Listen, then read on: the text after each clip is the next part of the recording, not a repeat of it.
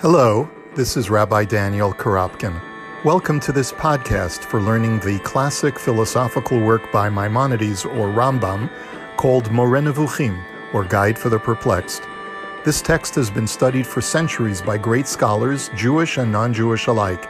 It seeks to reconcile Aristotelian and Neoplatonic philosophy with the Torah of our people and is considered the perfect entree for reconciling one's spiritual and rational personas. Join me for half hour installments as we explore the text together.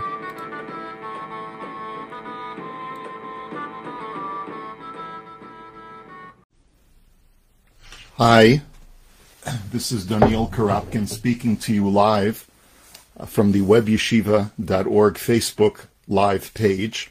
Um, for those who are trying to get onto the webyeshiva.org platform to be able to watch this this shiur, I apologize. We were having some technical issues, so as a result, I, I decided to get off the platform and make sure that the shiur could at least be recorded live for people on Facebook, and we'll make sure that the webyeshiva.org platform gets a copy of the recording. We are studying Moreh Nevuchim, and my name is Daniel Korobkin, and I'm uh, recording this year in Thornhill, Ontario, from the Shul Beth Avraham Yosef of Toronto. That's where I'm the rabbi, and we've been studying Moreh Nevuchim for uh, a couple of years now. And today we are on the still in the first section, chapter 61, and we've been discussing the negative theology of God, and in particular, um, how it is uh, counterproductive and actually brings about a, a distorted view of God if we try to ascribe any positive attributes to the master of the universe. Now, we've gotten a little bit technical and philosophical in previous chapters.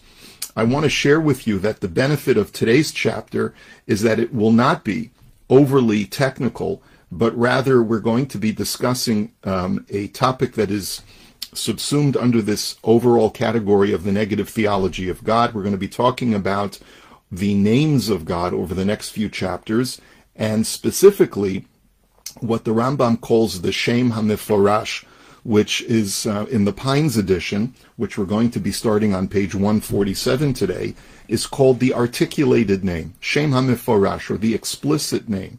Now, this is this go this uh, name of God goes by a number of different names. It's known as the Shem Havaya. It has the four letters of Yud and Hey and Vav and Hey. And so, and it is known as the ineffable name because it is not permitted to pronounce this name.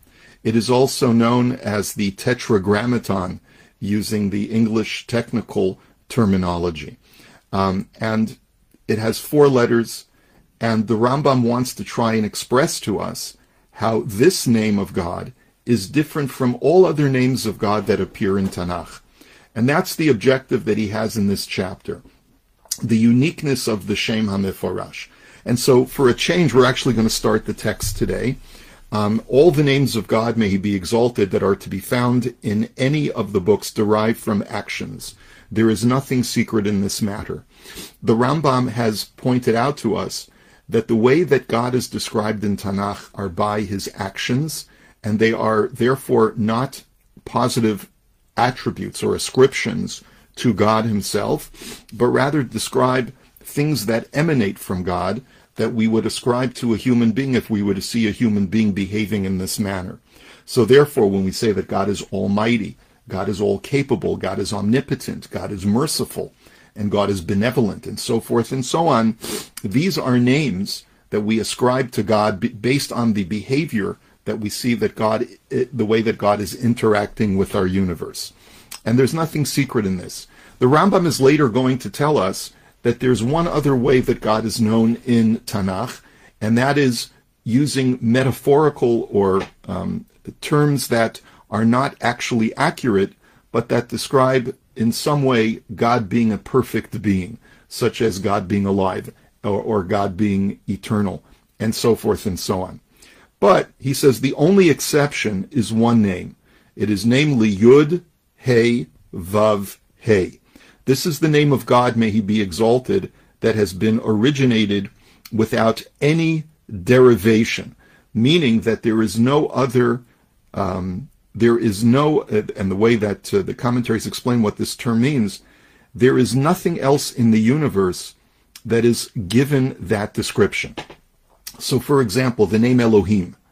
Elohim is one of the names of God, but it is also a name that is ascribed to judges or princes or people in a very powerful position. Um, merciful is ascribed to God, but it is also ascribed to human beings who are also merciful, and so forth and so on. But there is no other being, no other existent thing that is given this four letter name. It's unique only to Hakadosh Baruch Hu. And for that reason, it's called the articulated or the Shem HaMeforash. This means that this name gives a clear, unequivocal indication of his essence. May he be exalted. On the other hand, all the other great names give their indication in an equivocal way, meaning using terms that are metaphorical and can be tra- defined in different ways, being derived from terms signifying actions, the like of which, as we have made clear, exist as our own actions. Even the name that is uttered instead of Yud He Vav He is derived from a term signifying lordship. Now, here the Rambam assumes that we have certain knowledge that he hasn't provided for us yet. And that is something that is contained in the Talmud and is codified in Jewish law. And that principle is that whenever we find the word, the tetragrammaton, the Shem HaMeforash, the Yud and the Hey and the Vav and the Hey, wherever we find it, we are not permitted to pronounce it in its in the way that it is spelled, but rather we use the word Adonai, which is spelled Aleph Dalid Nun Yud. And that name is a substitute for whenever we see the word Yud K Vav. That's the way I'm going to spell it because out of reverence for that name, as we'll say, it's, as we'll see, it's known as the ineffable name, the name that shall not be pronounced because of certain uh, restrictions that are placed upon us by Jewish law. And uh, we always use the word Adonai instead of Yudke Vavke. Now, where does the Rambam get this from? So the Rambam gets this from, and he's going to actually cite the Talmudic passages towards the very end of the chapter. So I figured I would sort of put this as the frontal matter of the chapter. The first thing I'd like to ask of you to do normally if we were on the webyeshiva.org platform, I would have I would be displaying the text on the screen. But if I could please ask our viewers, if you wouldn't mind opening up another tab, go to the Facebook group uh, Shiur in Moreh Nevuchim, and you'll be able to open up the PDF yourself. And it's called, uh, and it's the PDF for Moreh Nevuchim, chapter 61. And there is a passage from the Talmud Bavli, the Babylonian Talmud, Tractate Sota, that's source number one, page 38a, Daf Lamed Chet Amud Aleph. And the Gemara says, quotes a Braita, which says, Ko tevarachu et b'nei Yisrael. There is a verse in the book of Numbers, chapter 6, referring to the priestly blessing that God told Aaron and his sons that they should bless the Jewish people with. And when you bless the people, says the Talmud, what God wanted the Kohanim to bless them with was B'Shem HaMeforash, with the ineffable name, meaning that even though normally this name should not be pronounced, I want the Kohanim, when they bless the Jews in the temple, to use the four-letter name in the way that it is pronounced. Now, asks the Talmud, Ata Omer B'Shem HaMeforash, O Ena Ela Bikinoi. Perhaps no. Perhaps when we're giving the priestly blessing in the temple, we should not pronounce it in its regular way, but rather we should use some kind of surrogate or substitute. So Talmud Lomar, Visamu et Shemi. So therefore the verse in uh, verse 27 of that chapter in Numbers chapter 6 says, They shall place my name upon the Jewish people, which means Shemi HaMiyuchadli. This is my name which is specified uniquely for me. So then the Talmud asks, Yochol af bigvulin came. You might think that this is true, that we may use the explicit name, the Shem HaMeforash, outside of the temple as well. Ne'emar kan v'samu et shemi, v'ne'emar lahalan lasum et shemo sham. So the Talmud makes a connection uh, um, using texts that are very similar to each other, which is known as a Gezerah Shava.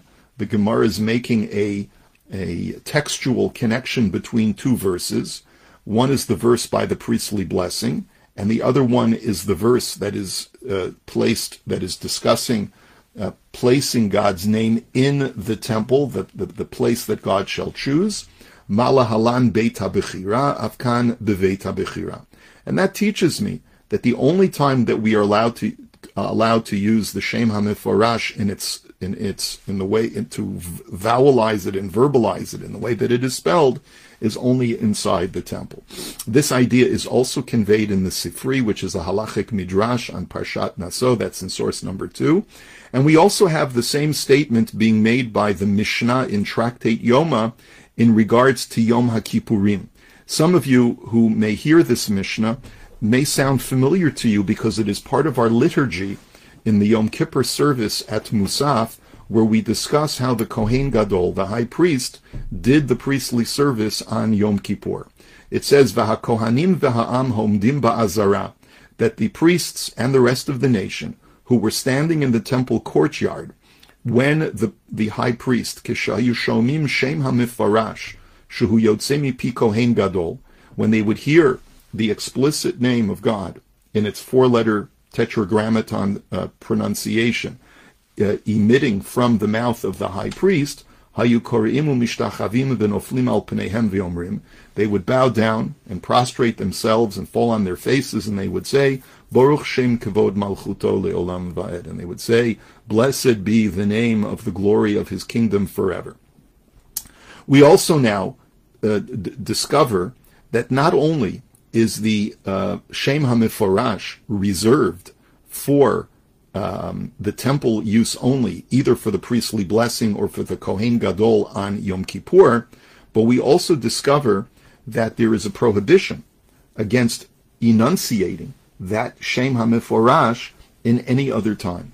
The Mishnah in Tractate Sanhedrin, chapter 10, which is a very famous Mishnah for, to, to the Rambam in Moreh Nevuchim, talks about people who have forfeited their share in the world to come.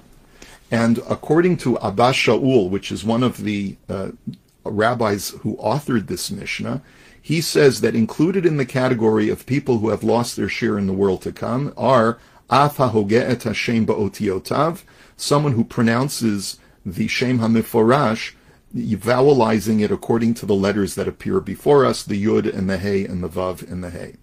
And now we have one more passage, which is at in Tractate Pesachim, page 50a, uh, Pesachim Daf Nun Amid Aleph. This is source number five, and this is where we learn that a surrogate, when you're outside the temple, that should be used instead of the Shem HaMeforash, is the the name Aleph Dalid Nun Yud, which, which we pronounce Adonai. It says Omer Rav Nachman Bar Yitzchak, Lo Ka'olam Hazeh Ha'olam Haba. This world is not like the next world. Ha'olam hazeh nichtav biyud hey v'nikra ba'alef dalet. In this world, we see a name that is written as yud hey plus the other vav hey, the four-letter uh, shem hamiforash, but we recite it as aleph dalid nun yud. Um, aval olam haba kulo echad. But in the next world, when we reach a certain level of perfection, and we will be, it will be uh, appropriate for our stature in that next world, in that perfected world, to be able to pronounce that name adequately. So nikra biyodhei v'nichtav biyodhei. Then we will recite the name in the same way that it is spelled. And I'm not going to go into the rest of that Talmudic passage because of constraints of time, but that seems to be the consistent message throughout that passage of Talmud, and it's at the end of the third chapter of Tractate Psachim, and I encourage you to look at it there. Now, this is therefore the Talmudic source for how we know that any time we find, either in our liturgy or when we're reading passages from Tanakh, where we see the Shem HaMeforash, we are to pronounce it as Aleph Dalid Nun Yud. This is codified in Shulchan Aruch. This is source number six. In Orach Chaim uh, chapter 5, uh, the first paragraph of chapter 5. Kishiyazkir Hashem, then anytime a person makes mention of God's name, Yechavein Perush Kriyato Ba'adnut Shuhu Adon HaKol, a person should be thinking in that the way that I am currently pronouncing the name, which is Adonai, means that God is master of all, because the word Adonai means Adon, the master. V'yechavein bichtivato biyodhei shahaya v'hoveh And I should be thinking about the spelling of the name that he was, is, and will be.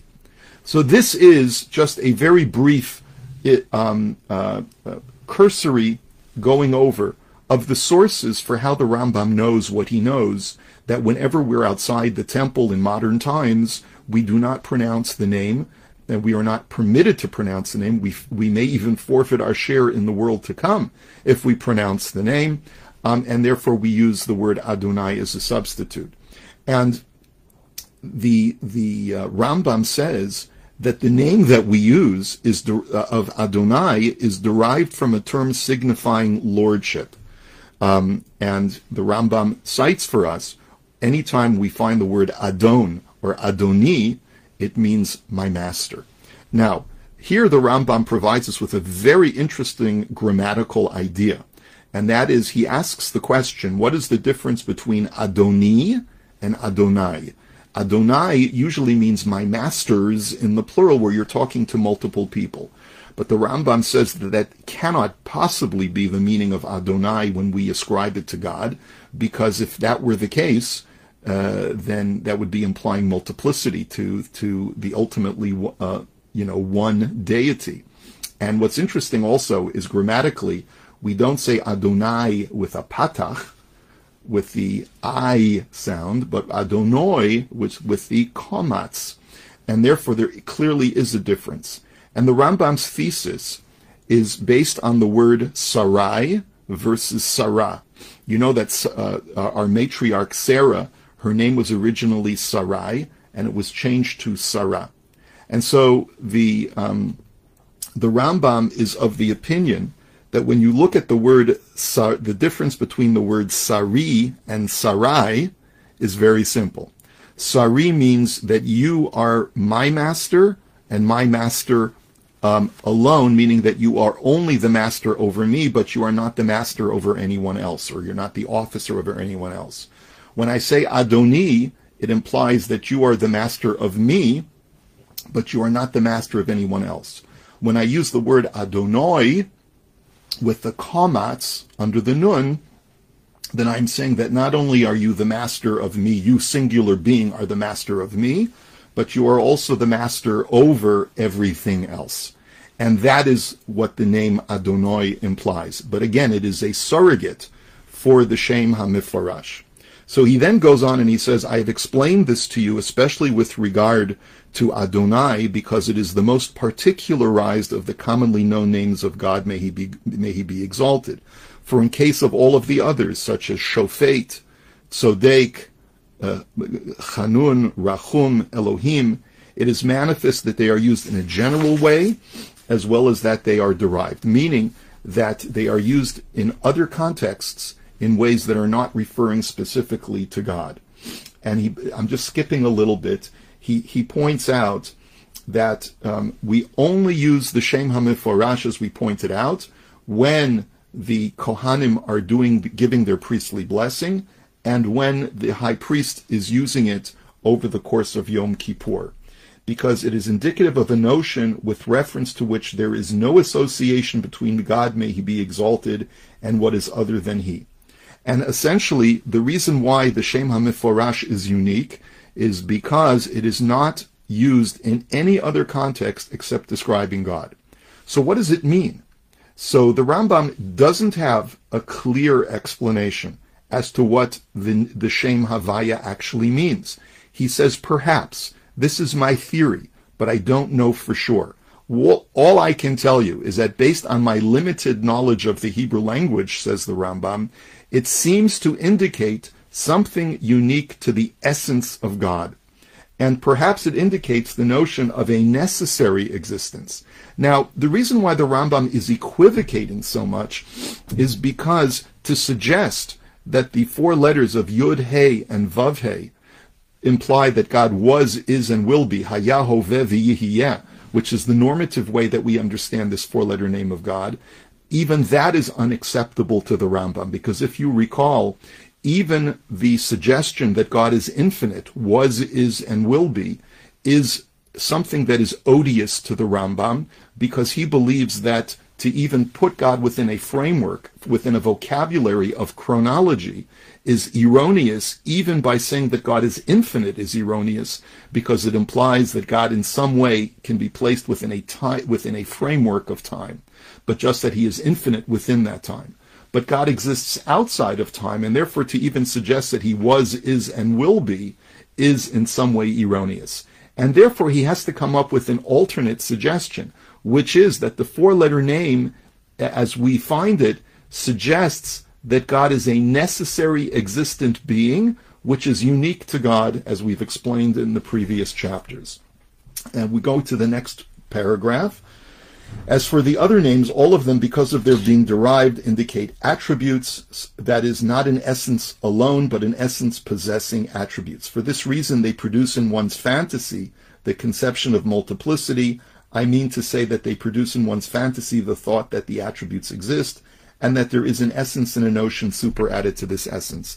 And therefore the Rambam wants to remind us, all the other names that appear in Tanakh have an occupational hazard, that if you use them um, in reference to God, and that's your emphasis, then you're going to end up with a with an erroneous imagine, imagination or image of God in your imagination faculty, because you will imagine a God that has multiple attributes and that implies a multitudinous God when God is completely unitary.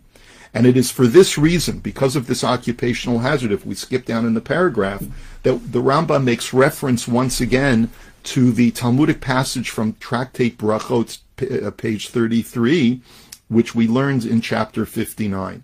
In that passage, if you'll recall, Rebbe Chanina was listening to a person recite the Shemon Esrei, recite the silent prayer out loud as he was the Shliach Tzibur, as he was the person leading the service, and he wanted to be motzi. He wanted to everyone to listen to his prayer and to have his prayer cover everyone else's prayer service. And he went on and on in giving multiple appellations to God, Hakel, Hagadol, Hagibor, Vehanora, Vehaizuz, Vehayarui, the, and he went on with using multiple different kinds of adjectives to describe God. And after a few moments of doing this, the man finally stopped because he ran out of vocabulary.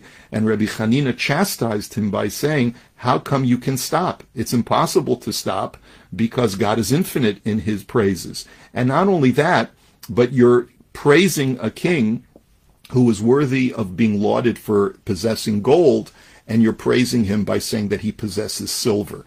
And you're inappropriately praising God. And Rabbi Hanina's conclusion was that were it not for the fact that the prophets gave us these, these three names, Hagadol, Hagibor, Vehanora, that God is great, uh, mighty, and awesome, we would not even be able to use those words. And the Rambam points out that the reason why uh, Rabbi Hanina was so cautious about this was because he recognized that using positive names to to uh, uh, to describe Hashem is damaging because it creates again a fantasy in the mind of God as he is not truly in his in his true essence, and therefore the only name that is descriptive of God in a in a true form that he is the necessary existent being is the Shem Hameforash. Okay, and we've covered this already, so I'm going to move on a little bit forward.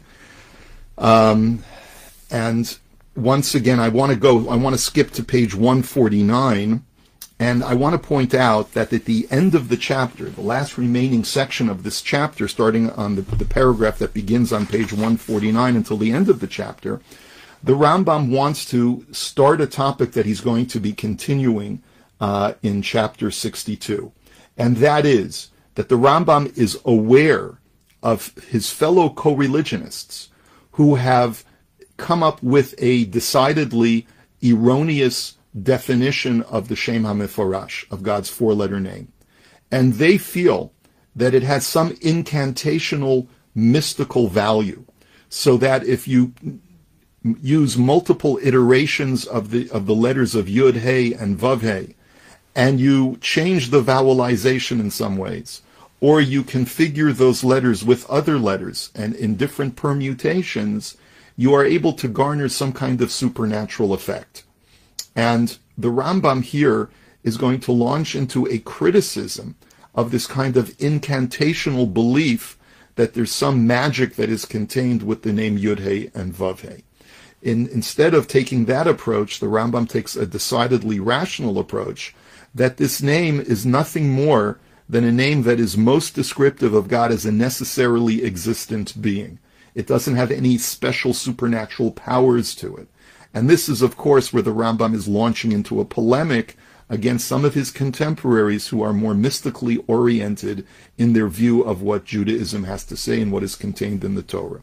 And therefore he writes as follows, and, and this is a, the beginning of a discussion that the Rambam is going to continue uh, in next week's discussion. Do not think anything other than this, meaning that what of what the meaning of the Shem HaMeforash is, and do not let occur to your mind the vain imaginings of the writers of charms, the writers of what we call kimeot, of amulets, or what names you may hear from them or may find in their stupid books, namely that they have invented, which are not indicative of any notion whatsoever, but which they call the names, and of which they think that they necessitate holiness and purity and work miracles.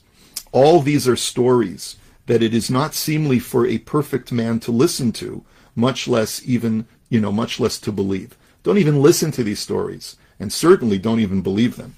None is called the Shem HaMiforash, except the name having four letters that is written but not read in accordance with the sounds written down.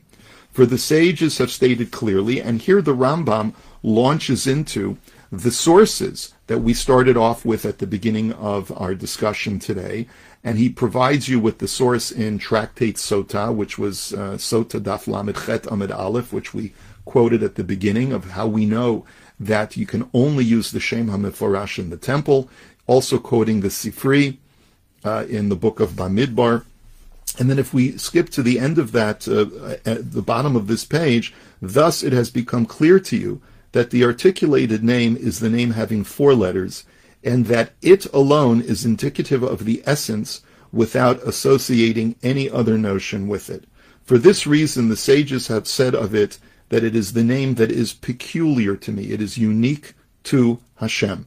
And the Rambam also, uh, earlier in the chapter, made reference to the fact that this is the name that God possessed before he created the world, and it is the name that God will possess in Olam Haba as well, in the world to come as well. As it says in, in Zechariah, uh, chapter 14, V'haya Hashem lemelech al kol haaretz, bayom hahu yihiyeh Hashem echad u'shmo echad.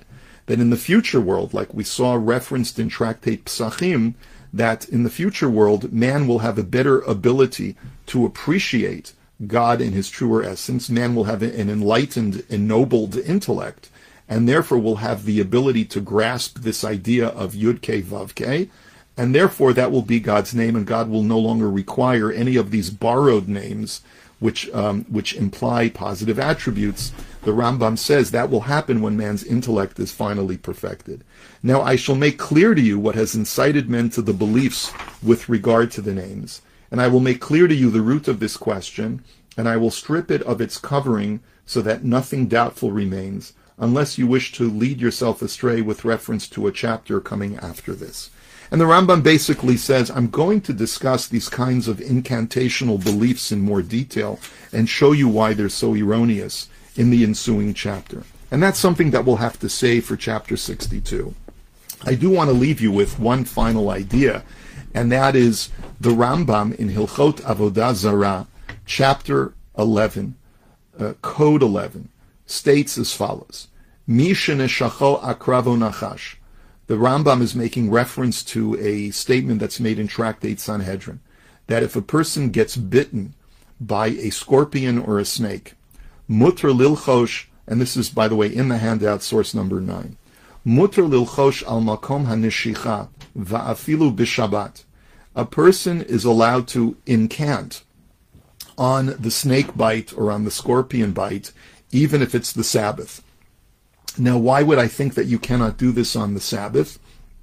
So, as the commentaries explain, we are limited by what kinds of speech we're allowed to engage engage in on the Sabbath. For example, we're not allowed to discuss business on Shabbos. And so, therefore, you might have thought that incantational speech is also limited on the Sabbath, and the Rambam says that it is not. You may incant, you may recite an incantation over a snake bite if you feel that this will help alleviate the toxic effects of the snake bite or the scorpion bite.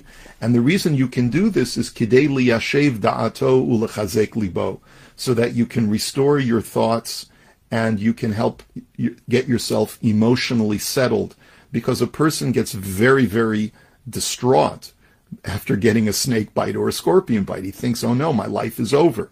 Now, it could be that your life is over, or it could be that you'll just get ill from a scorpion bite, which is usually what happens when people get bitten by a scorpion. It gets uh, inflamed, it gets infected, and a person can develop a fever.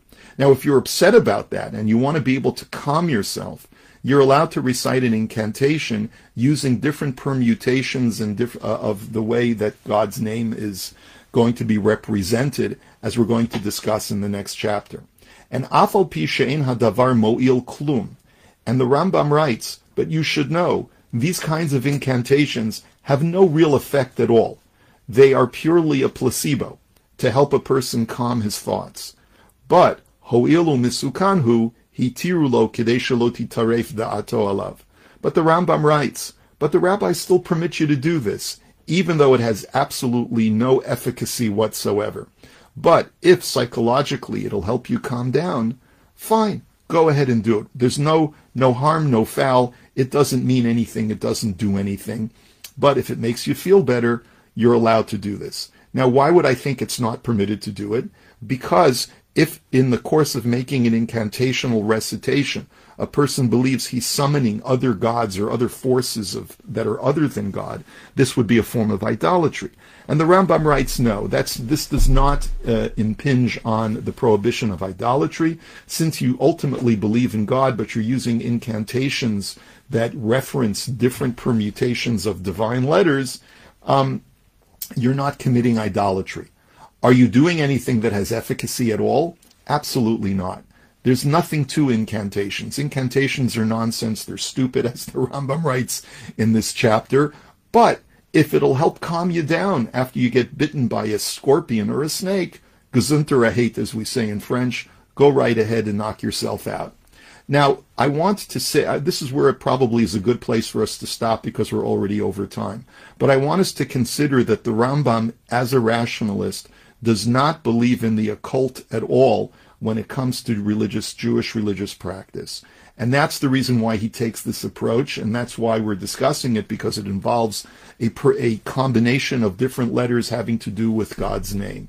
The Rambam's going to discuss this more thoroughly in chapter 62 next week, and that's that's where we will continue this discussion. We'll talk about the Vilna Gaon, who was highly critical of the Rambam uh, and felt that the Rambam was overly rational, having been adversely affected by uh, Greek philosophy.